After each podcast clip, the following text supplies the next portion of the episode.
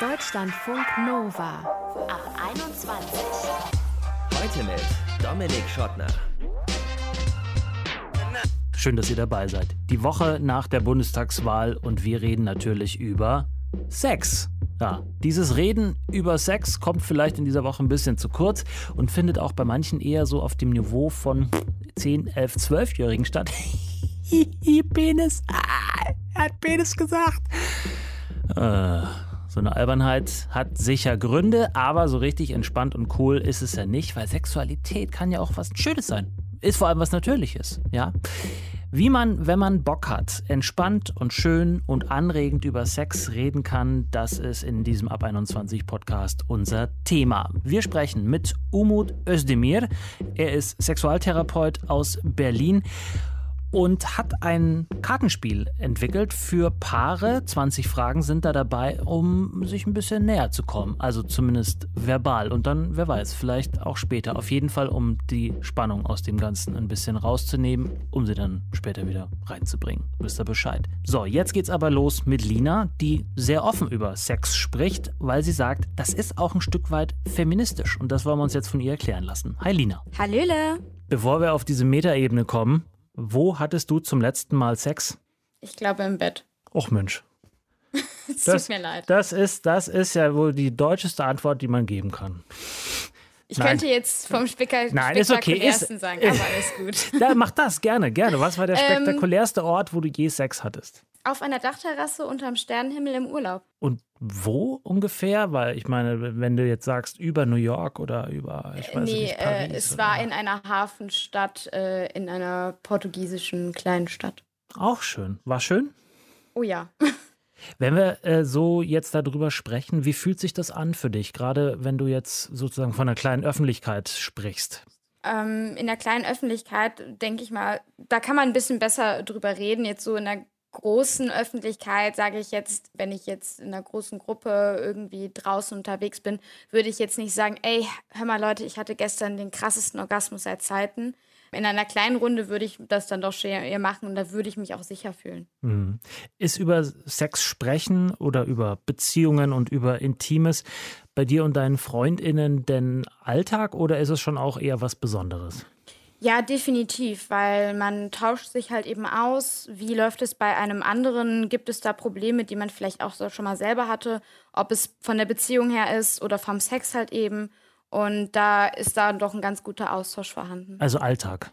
Ja, ganz auf jeden Fall. Mhm. Und wie geht das Gespräch da los? Weil du hast ja schon gehört, bei mir und meinen Freunden ist das eher nicht so Alltag. Ähm, wie fangt ihr das Gespräch an? Also es kommt irgendwie drauf an. Manchmal passiert das ganz zufällig. Mhm. dass man irgendwie dazukommt. Und manchmal ist das dann wirklich auch schon wirklich sehr gezielt, dass man drauf anspricht, so mit den Worten, hey, ich habe gestern was richtig Cooles gesehen oder eben einen richtig guten Porno, ich schicke dir den mal so ungefähr. Mhm. Okay, und das, ach so, aber es bewegt sich auf dieser Ebene oder besprecht ihr auch, ob und wie und was ihr zuletzt im Bett gemacht habt und wie dieser oder jener Körper vielleicht geformt ist oder sowas? Es ist unterschiedlich. Also es kommt auf den Menschen drauf an, wo ich halt eben weiß, wie offen die Person halt eben gegenüber dem Thema ist. Wenn das jetzt eine etwas eher ja, verklemmtere Person ist, dann nehme ich da auch Rücksicht drauf. Ähm, aber wenn ich weiß, dass diese Person sehr offen ist, dann wird da auch gerne mal was erzählt. Mhm. Das heißt, du weißt über diverse Partnerinnen und Partner auch bestens Bescheid. Ja, nicht immer unbedingt, aber ich, ich habe irgendwann hat man ja auch seine eigenen Vorstellungen von den Personen. Ah, und das wird nicht äh, irgendwie weird, awkward, wenn man den Leuten dann unter die Nase tritt? Weil man Nein. weiß, wie es bei denen äh, in der Kiste ist? Nein, äh, Nein. finde ich nicht. Wie ist es mit dir und deinem Partner? Wie offen sprecht ihr über Sex? Ich würde sagen, das kommt auch nochmal drauf an. Also wir sehen uns den ganzen Tag über nicht, sehen uns meistens immer abends und sprechen dann tatsächlich auch drüber oder schreiben mal im Laufe des Tages dann darüber so nach dem Motto, hey, ich hätte heute Abend wirklich nochmal Lust auf Sex in der und der Stellung oder was auch immer und wir könnten das machen. Das wird dann halt eben dann geschrieben, Mhm. weil wir uns halt eben jetzt nicht sehen. Aber wenn wir uns dann halt eben sehen und dann drüber sprechen, dann läuft das auch ganz in Ordnung. Also so ein bisschen warm sexten. Genau.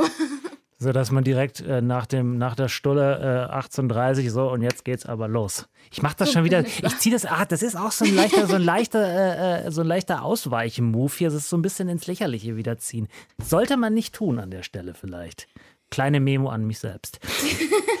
Ich habe auch schon gesagt, dass äh, dieses Reden über Sex für dich was Feministisches ist. Bei allen, die ein großes Fragezeichen haben. Wie würdest du das erklären? Ähm, es geht ja auch ein Teil drum um die Selbstbestimmung ähm, der Frau. Ähm, früher war es ja verpönt, also es hieß ja immer Hände über die Bettdecke oder ähnliches. Es war halt eben für Frauen verpönt zu masturbieren oder drüber zu reden, dass man halt eben Sex hat. Und ich glaube, wir sind mittlerweile in einer Zeit und einer Generation auch angekommen, wo das voll in Ordnung ist. Wenn man bei Instagram reinschaut, ähm, dann sehe ich immer mal wieder Influencerinnen, denen ich folge, die Werbung für Sextoys machen. Und ich finde, das ist genau der richtige Weg, weil es halt eben auch eine Art von Entspannung und Selbstbeschäftigung mit einem selber ist. Man lernt seinen Körper und sich kennen, man lernt Reaktionen kennen, man lernt halt eben auch, was einem eigentlich gefällt was man dann halt eben dann beim Sex mit seinem Partner oder seiner Partnerin dann auch sagen kann.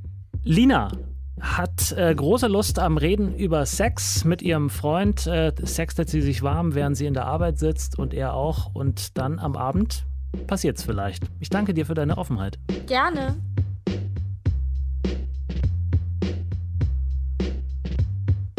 Deutschlandfunk Nova. Manche Menschen, die sprechen nicht so gerne über Sex und dann gibt es welche, die tun das hauptberuflich und gegen Geld. Es geht nicht um Sex-PodcasterInnen, sondern um SexualtherapeutInnen. Einer von ihnen ist Umut Özdemir und er kann uns jetzt vielleicht sagen, wie man Probleme oder Wünsche im Bett besser artikuliert, um diese peinliche Stille nicht entstehen zu lassen. Hi Umut. Hallo. Lass uns über Sex reden. Fiel es dir schon immer leicht, das zu tun? Ich würde spontan wahrscheinlich ja sagen. Die Wahrheit ist aber, dass bei mir im Elternhaus zum Beispiel mit türkischem Migrationshintergrund so gut wie nie über Sex und Liebe und so gesprochen wurde. Und dass das für mich auch natürlich ein Prozess war, das irgendwie zu lernen und auch Wörter zu finden, Dinge zu beschreiben. Mhm. Und jetzt, wie ist das im ähm, Gespräch mit deiner Familie jetzt? Ist, oder gibt es da überhaupt ein Gespräch darüber? Immer noch wenig, aber das ist kulturell familiär bedingt, würde mhm. ich sagen. Spannenderweise, seit 2014 arbeite ich auf dem Gebiet, rede immer wieder mit PatientInnen, mit Paaren, im Kollegium und so.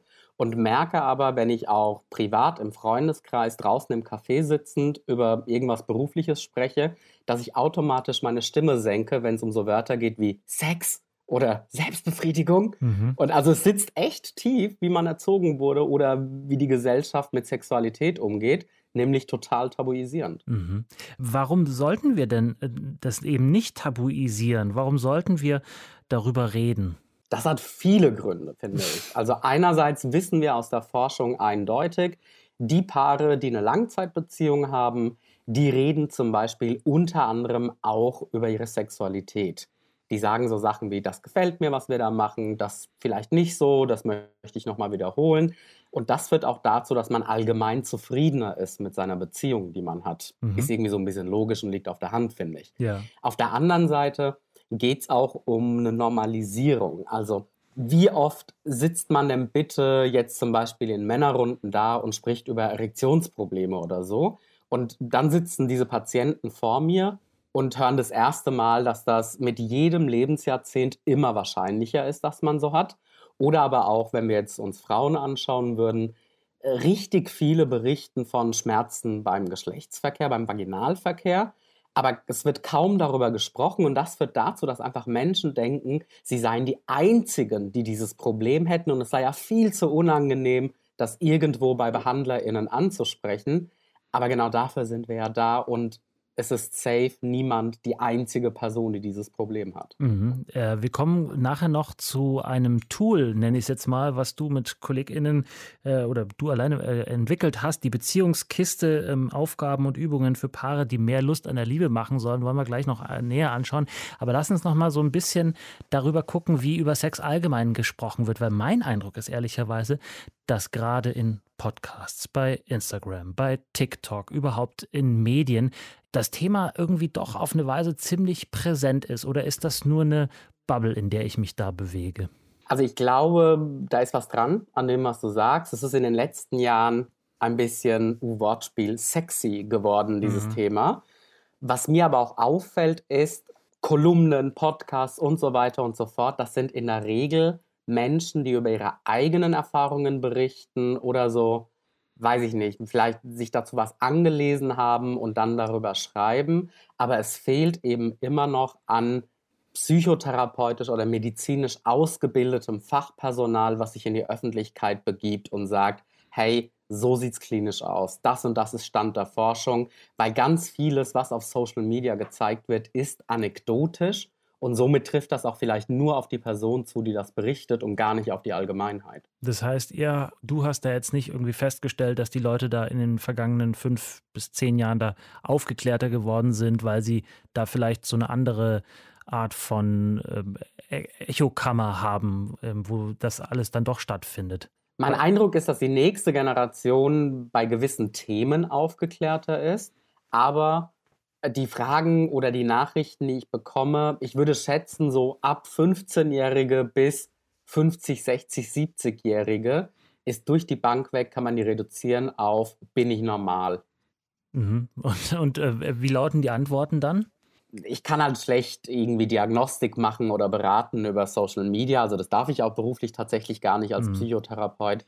Aber in der Regel geht es darum, dass wir alle letztendlich irgendwie normal sind beziehungsweise dass es auch andere gibt, wenn es jetzt um eine Problematik geht, die das auch kennen, die die Symptome auch haben und dass man eben nie alleine ist und dass wir davon schon mal gehört haben als Behandler und Behandlerin und dass man für richtig vieles auch eine Lösung haben kann.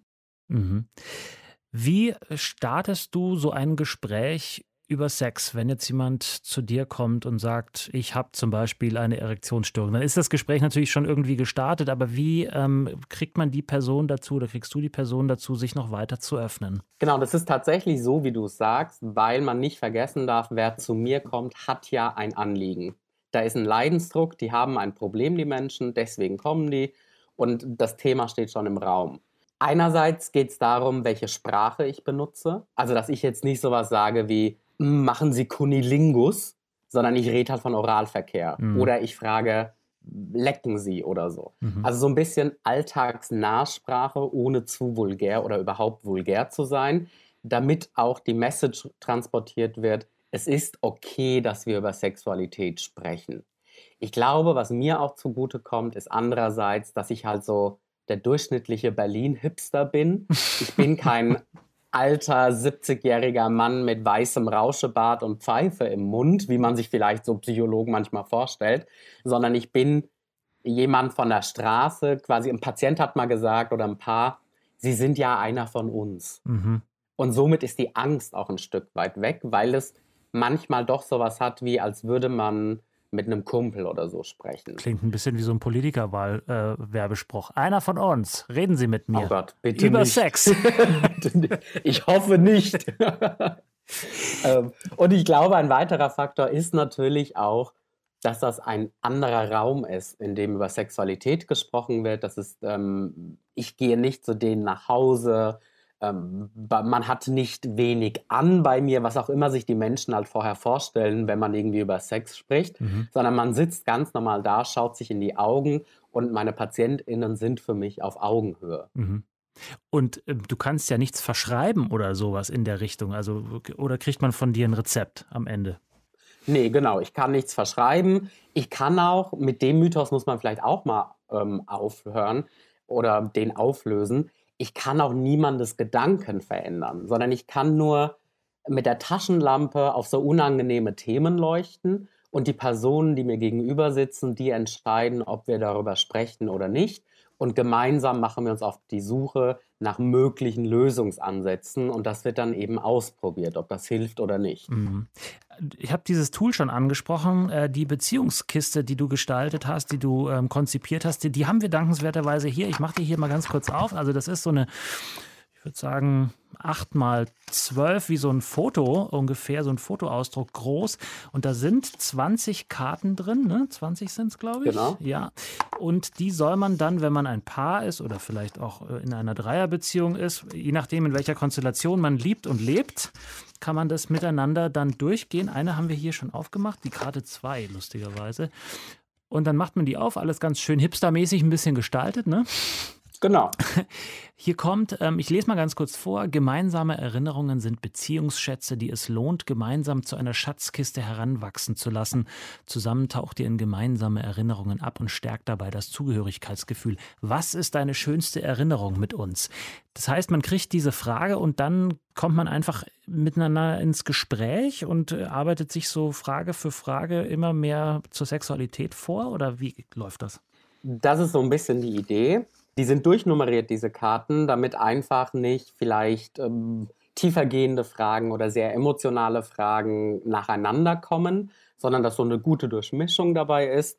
Und das Besondere ist ja so ein bisschen daran, dass da auf den meisten Karten QR-Codes sind, mhm. damit man nochmal ein Video mit mir anschauen kann oder nochmal eine Audiodatei hört.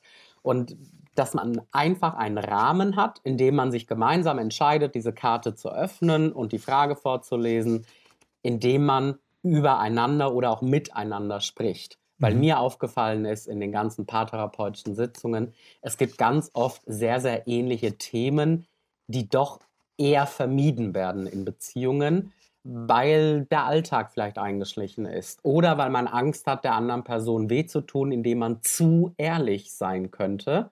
Wobei mir nie so ganz klar ist, was denn zu ehrlich bedeutet. Also entweder ist man ehrlich oder nicht. Mhm. Und diesen Rahmen wollte ich gerne bieten, beziehungsweise eine Möglichkeit schaffen, dass man den zu Hause haben kann. Und jetzt darfst du noch sagen, Und wo man das bekommt?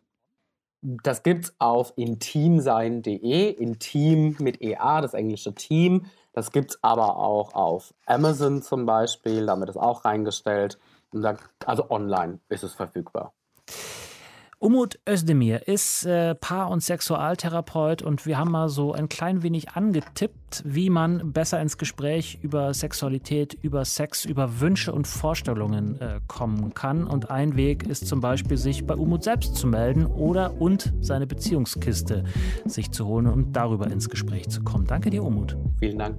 So, und das war die Ab 21 über mehr Bock. So reden wir wirklich entspannt über Sex. Hoffe, ihr konntet was mitnehmen. Lasst uns gerne wissen, was und zu was es geführt hat. Mail at deutschlandfunknova.de oder unsere WhatsApp-Nummer ist auch ganz scharf geschaltet 0160 91360852. Ich bin Dominik Schottner, danke fürs Interesse, bleibt gesund und bleibt geschmeidig. Ciao.